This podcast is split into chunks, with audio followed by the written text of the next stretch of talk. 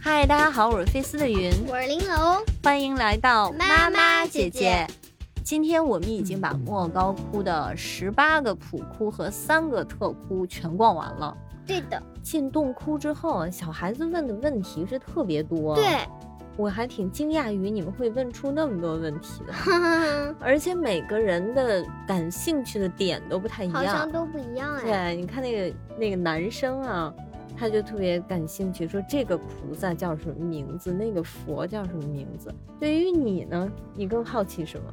我更好奇是那个四十五窟里你面的胁侍菩萨，好漂亮呀！正对这个主佛右手边的那一尊胁侍菩萨，嗯跟左边的还不一样，嗯是吧？嗯，我就是觉得她的脸挺好看的，嗯就像宫女。哦，我当时看到他的第一感受是，虽然你们都说这尊菩萨是女身，嗯但是我真的觉得他是一个男身。为啥？他的这种潇洒的神态吧，就让我觉得他是一个男生。对于我来不说，行，她就是女的，为啥呢？她有双下巴，反正她是挺着肚 子嘛。哎既然你觉得那尊胁侍菩萨胖，为什么你还喜欢他呢？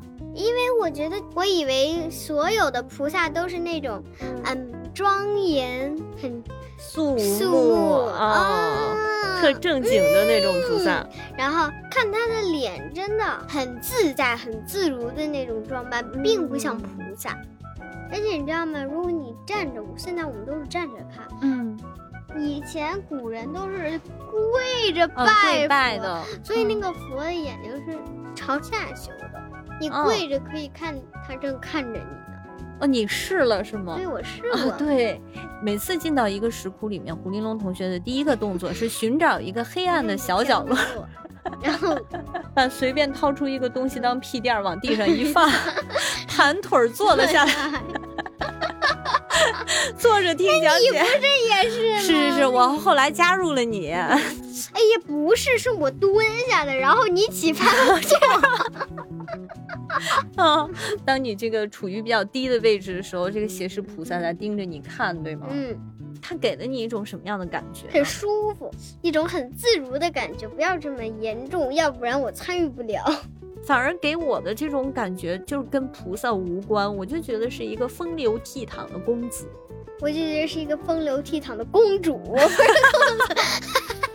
好吧，你如果说真的让我感觉到内心平静的，还是二百五十九窟北壁最靠门儿的那一尊禅定对佛，塑就像这一尊。对，就那一小尊，嗯它被称为东方的蒙娜丽莎，这对，个也东方蒙娜丽莎就是这个佛，你拿灯光往下这么一照从下往从上上照，照，这个佛是很淡定，正在修行或者还嗯没有修行你成功。嗯看他的表情还是很宁静的。如果你正冲着佛祖的脸啊，嗯我不知道他怕不怕光，需不需要涂防晒 霜啊，反正他就是突然之间就变得兴奋了起来。他的那个面部的表情一下子就变得充满嗯喜乐了，你就好像能看到他的嘴角往上扬一样。对，我不知道古人是咋修的啊，对，够这厉害种的技艺实在是太超群了哈。嗯，二百八十五窟开凿于西魏，所以那个时候还没有达芬奇，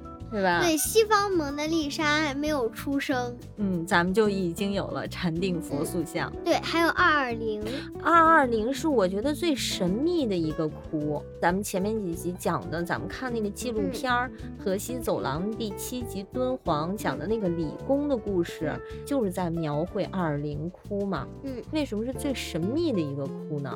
因为是重层壁画。哦，对，重层壁画就是，因为二二零他们做了一件事，就是以防他们以前的壁画被刮掉。被毁坏。对，嗯被毁，所以就是在他们以前画完的壁画上，轻轻敷了一层泥，嗯对然后在泥上再画了一层新的壁画，然后对一直以为是五代的。对，现在其实专家还没有结论，只是在猜测，应该是翟氏家族的后人干的这件事情，因为到了五代，大家都在推翻唐朝的东西了，是吧？所以他怕他唐代的这么精美的壁画被毁掉。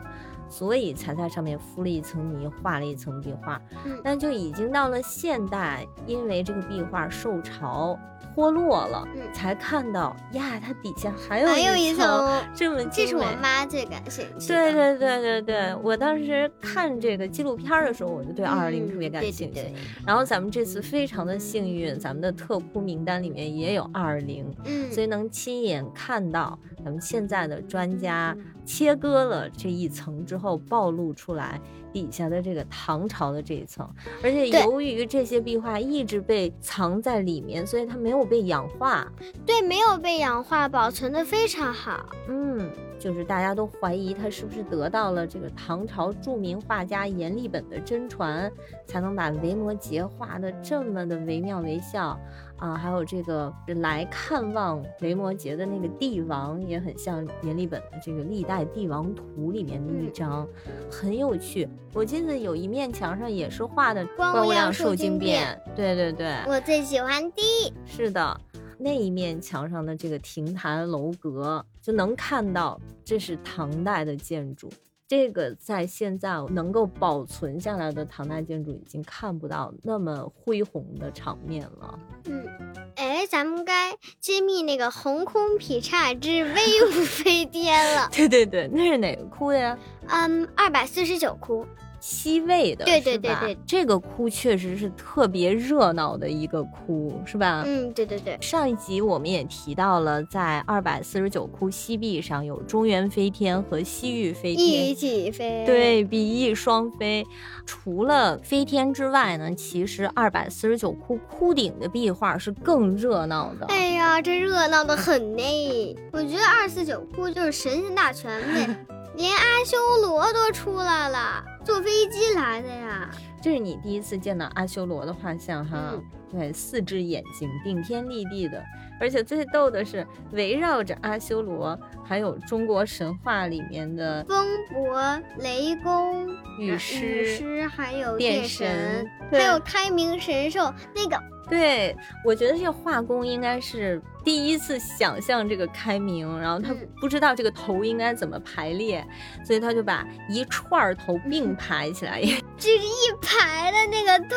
在三面的梯顶上都有，有十一个头的，有九个头的，还有十三个三头的。个头的，按说传说里应该是开明是十四个头吗？所以不知道是他数错了还是怎么样， 就是数起来挺眼花缭乱的。嗯，当时咱们听讲座的时候，其中说壁画里面有中国神话，我当时还想，嗯，怎么会把中国神话和佛经的这些画画在一起呢？这就在二四九窟里面得到了充分的体现，是不是？西王母、东王公，哎，他和这些菩萨呀、佛祖在一起，丝毫没有违和感。我觉得最搞笑、最热闹的一个窟啊。嗯，总之啦，这些都很有趣的。